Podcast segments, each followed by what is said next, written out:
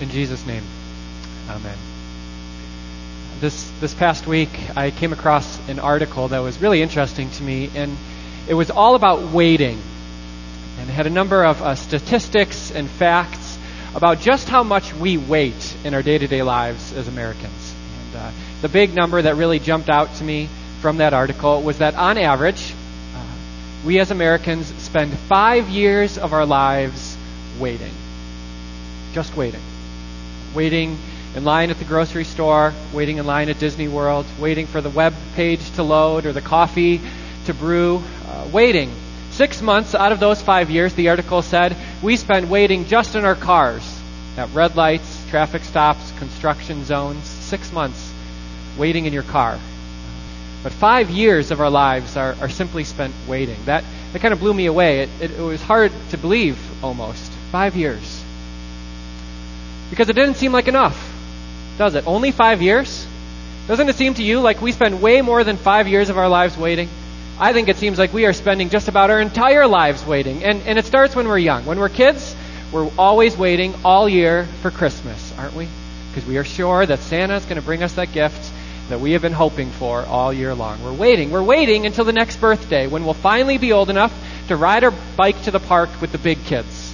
Mom and dad say it's okay. And then we're waiting for the next birthday when we're 16 and we can finally get our driver's license and hit the road with a sense of freedom. We're, we're waiting until we're 18 when we're finally free from mom and dad's watchful eye, or so we think. We're, we're waiting. Uh, when we get older, I don't think it really changes much. We're still waiting. Maybe what we were waiting for changes, but we're still waiting. Uh, we're waiting to find that perfect someone that uh, man or woman who will fulfill us or complete us. We're, once we find that person, we're waiting for the wedding and planning the reception. We're, we're waiting for the kids to see how many God will give us, and then we're waiting for the house where we can uh, fill them with those children. We're always waiting. Once we have the, the spouse and the kids in the house, and then we're waiting for the kids to grow up and get out of the house, right? So we can finally enjoy all of it. And then we're waiting to retire when we can kick back and, and sit down and enjoy the fruits of our labor. We are always waiting. We're, we're waiting for the new car which will change our lives and bring us happiness. We're, we're waiting for the, the latest and greatest iPhone or iPad which we have been promised will change everything and make life so much easier. I don't know about you, but it seems to me like we are always waiting for something. Uh, now, to be sure, don't get me wrong, I think uh, waiting can be very good, right? It is good to wait until you find your spouse, that's someone that you love to be united to. It's it's good to wait to save up the money so that you just don't charge everything to that credit card. It's, it's good to wait. Actually, the, the Bible talks a lot about waiting too. It, it reminds us that we are called to wait on the Lord. And as we wait for those future promises of Jesus and his promise that one day he's going to come back to raise the living and the dead, to restore and renew all things, we are called to wait patiently and yet hopefully, full of hope. It is, it's good to wait. Uh, and yet, I think that we are reminded today in our gospel reading that as we wait on those future promises of Jesus, that even today God has so much for us. That today we live in the eternal life that God has planned for us since the beginning and the foundation of time. Uh, our gospel reading, where we hear just a little bit about this, is from John chapter 17. Uh, John chapter 17 is often referred to as Jesus' high priestly prayer. If you've noticed, for the past couple weeks since Easter, we've been kind of walking through John, this section of John. And, and for the last three chapters, Jesus has gathered together his disciples, and he's been teaching them and preparing them because he knows that he's going to go to the cross and eventually leave them to be with his Father. And so he's been teaching and preparing his disciples for that day when he won't be around to walk and talk with them anymore. Uh, but now, Jesus has transitioned in chapter 17 from preaching and teaching to praying. And Jesus begins to pray. He, he first prays for himself to his Father, and then he prays for his apostles uh, because he knows that he's leaving them. And then at the end of it, we didn't hear it uh, in today's reading, but I would encourage you to go back maybe this week and read through chapter 17 because at the end of it, Jesus actually prays for you, all of you. Uh, Jesus prays for all of those believers who, who didn't witness Jesus, who didn't see him with their eyes, but who would come to believe and trust for him. So it's, it's amazing. Jesus prays for you in John 17.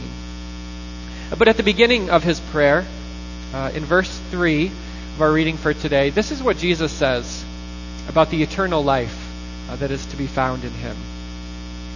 Jesus says, Now this is eternal life, that they know you, the only true God, and Jesus Christ, whom you have sent. Let me read that again. Jesus says, Now this is eternal life. This is what eternal life looks like. This is where you find it and how you get it. Now this is eternal life, that they know you, the only true God, and Jesus Christ, whom you have sent. You see, to me, the way that Jesus describes eternal life, it's not some, some distant dream world that we're all just waiting for, twiddling our thumbs for, for it to come around. But instead, Jesus says that eternal life is ours today. That, that the moment that you are brought into His grace, whether it happens to you as, as a little tiny baby, as you are washed there in your baptism and clothed with Christ, or whether it happens to you on your deathbed at 92 years old, the moment you come to faith and trust in Jesus is the moment that you are entered into eternal life. And that everyone who believes in God the Father and His Son Jesus Christ is living in and enjoying the eternal life that God has planned for us. See, today, not just tomorrow, not just in some future day, but today, you have the hope and the peace and the comfort of Jesus. Today, not just tomorrow, you are God's forgiven and beloved child. Today, by faith in Christ, you are welcomed in and accepted as a part of his family. Today, you have the Spirit living in you, supporting you, and preparing you, and equipping you for every good work. Today, you are a child of God, and you live in the eternal life that God has planned for you. I, have talked about it before, and so most of you are aware, but uh, in case you, you weren't, I, I spent a, a, a, decent amount of time, I've spent a decent amount of time over at the Lutheran home in Arlington Heights, nursing home, rehab facility, senior living uh, facility just down the road here. And, and throughout my time there, I, I have heard this kind of constant refrain, this constant theme come up over and over and over again. And it's, it's always said in a little bit different ways and from different people, but it keeps coming up. And maybe you've heard your loved ones express a, a similar feeling. Uh, many times when I go there, just about every time actually, I will have someone say to me, You know, Pastor, you, you know, Peter, um, I'm just waiting to go to Jesus. You know, my, my loved ones are gone. My, my husband's gone. My wife is gone. Maybe even my kids aren't here anymore. And I'm sitting here alone in this room, no one to talk to, and I hurt, my body aches. I have so much pain every day, and I'm just waiting. I don't know why God has me here. I wish He would hurry it up and, and bring me to be with Him. Uh, but in the meantime, I, I, I'm waiting. In fact, I can't wait to go to heaven to be with Jesus. Uh, maybe you've heard people express a similar longing and feeling as they wait uh, to be with to be with God. Every time I hear that, I, try to do three things, and I am far from perfect in this. But every time I hear that, that groaning, that longing to be with, with Christ there at the Lutheran home, I try to do three things. Uh, first, I, I try to sympathize with them because they usually have a really good reason, or more than one, to want to leave this world to enter into the next, to, to enter into that rest, that paradise that God calls heaven. They have a good reason to wait for Christ's triumphant return to raise the living and the dead. I, I, try to sympathize as far as I can, to put myself in their shoes, to try to, to, to see what they are feeling.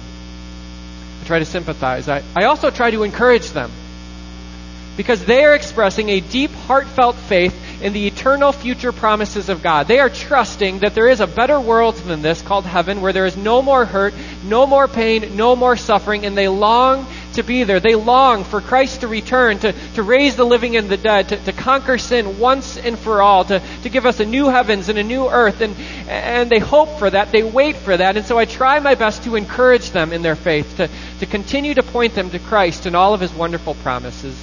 I try to sympathize. I try to encourage, but I also try to remind them. I try to remind them that, that as Christians, Eternal life in Jesus is ours today through faith in Him. I try to point these people to the, the present day realities, the present day promises which are already theirs. Yes, there is a future day, a glorious day, but even today, there is so much goodness to be found in God. Even today, they have the joy and the hope and the peace of Christ ruling in their hearts. Even today, God holds them tightly in His loving arms. He's there beside their bed. He promises to never leave them or, or even forsake them. Today, they have the Holy Spirit living them inside of them, filling them up. Today, they are forgiven and washed clean.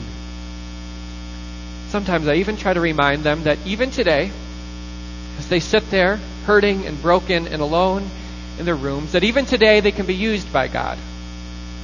Maybe not in the ways that God used to use them, maybe not in the ways that they would like to be used, but in whatever ways, no matter how small and stumbling, even today, they can be used by God. Because even today, God has given them the most amazing promises of life in Christ. There's a lot of people uh, at the Lutheran home just waiting to be with Jesus. But what are you waiting for? I think that many of us, maybe all of us, are, are waiting for something.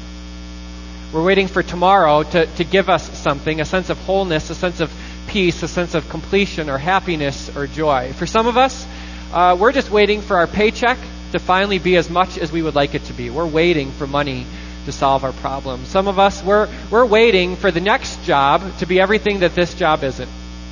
Some of us, we're waiting for the new car or the new iPhone or, or the new computer, which we have been promised will solve all of our problems. Some of us, we're waiting for retirement when we can finally kick back and rest and enjoy the fruits of our labor. So, what are you waiting for? What are you waiting for tomorrow to give you? Because you see, brothers and sisters, tomorrow cannot give you what Jesus already has. And Jesus has given you blessing after blessing, gift after gift. Today, Jesus has given you the gift of his death and his resurrection, that you have died to sin and now live with him. Today, there is joy and hope and peace to be found in your Savior. Today, you are welcomed in and accepted by Him simply by faith, not by anything that you've done, but by the sacrifice of your Savior. Today, you are cleansed and made whole, and you have entered into that eternal life which was planned for you before the foundation of this world. Today, eternal life is yours in Christ. And that changes everything for us. For us baptized believers, for us Christians, that changes everything. It changes our thoughts and our desires. It, it changes the ways that we act, the ways that we serve, the ways that we sacrifice. Nothing is out of bounds when we live as as Christ's risen people in light of eternity. It changes the way that we drive, the ways that we spend our money, because, because we have eternal life. We have the confidence and the hope and the trust that, that we are loved by God and forgiven by Him.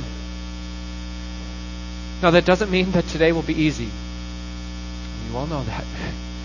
It doesn't mean that today will go exactly according to plan, or that there won't be struggles and trials or tears falling down our face even today. But what it does mean is that as we wait for those future promises of Christ, for the heaven that awaits us, for the triumphant return and victory of Jesus Christ, as we wait, we rejoice today. We rest in, we praise God for the eternity that He has brought us into, not just tomorrow, but today. Because as Christians, eternal life in Jesus is ours today by faith. In Jesus' name, amen.